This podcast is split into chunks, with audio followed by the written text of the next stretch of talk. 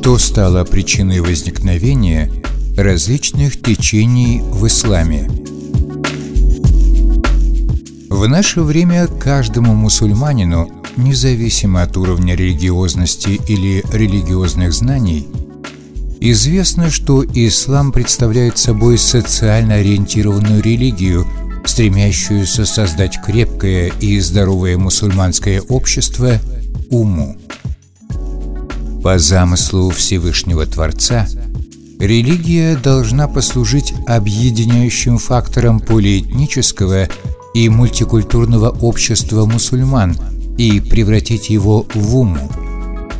Именно поэтому посланник Аллаха, мир ему и благословение Всевышнего, говорил: «Нет преимущества для араба над неарабом, и нет преимущества для неараба над арабом.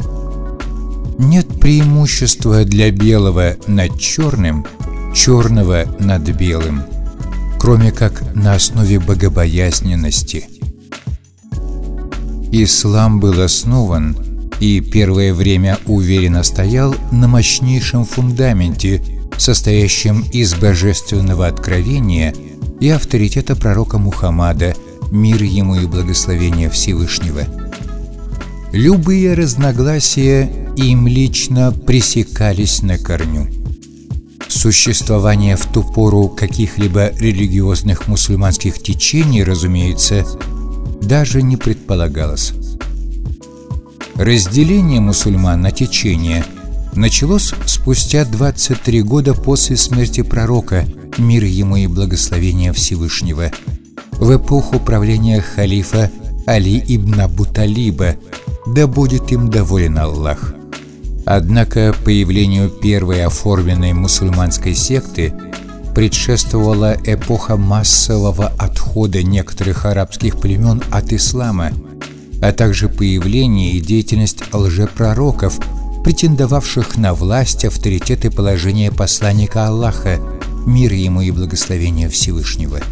Эти неспокойные времена, названные впоследствии рида, вероотступничество, выпали на время правления халифа Абу Бакра, да будет доволен им Аллах.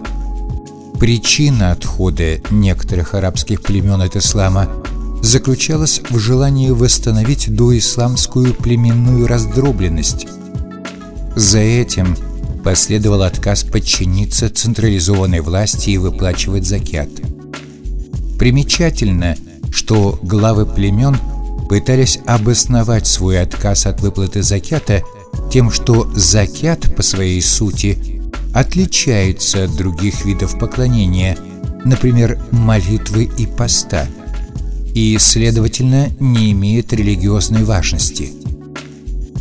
Первые попытки мусульман пересмотреть основы ислама, случившиеся почти сразу после смерти пророка Мухаммада, мир ему и благословение Всевышнего, свидетельствует о непререкаемом авторитете пророка, мир ему и благословение Всевышнего. Отсюда отправная точка в возникновении мусульманских религиозных течений, исчезновение источника незыблемости идеологии ислама в лице посланника Аллаха, мир ему и благословение Всевышнего. Если говорить о возможных причинах возникновения мусульманских течений, то тут можно выделить в первую очередь влияние доисламских цивилизаций и культурных традиций на классическое понимание ислама.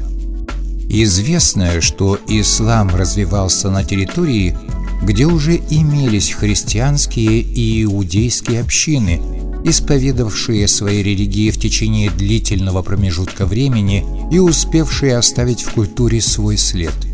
Ислам, хоть и явившийся четко оформленной и во многом не имеющей аналогов религии, все же оперировал понятиями, характерными для авраамических религий, и поэтому был подвержен влиянию философии христианства и иудаизма.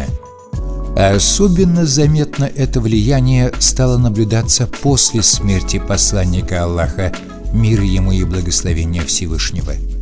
Среди следующих причин возникновения мусульманских течений следует отметить влияние политических событий, как в случае возникновения шиизма и хариджизма, влияние социума и различия в понимании священных текстов, аятов и хадисов.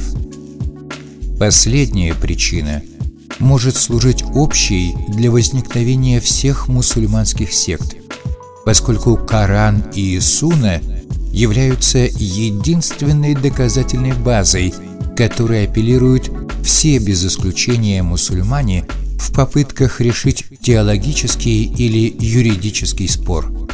Ввиду неоднозначности некоторых аятов и хадисов, а зачастую ввиду предвзятости в понимании этих аятов и хадисов, рождаются разногласия, которые затем накладываются на личностный человеческий фактор и приводят к появлению различных течений и сект. Яркий пример тому – появление течения ваххабитов, буквально понимающих некоторые аяты Корана, требующие аллегорического трактования.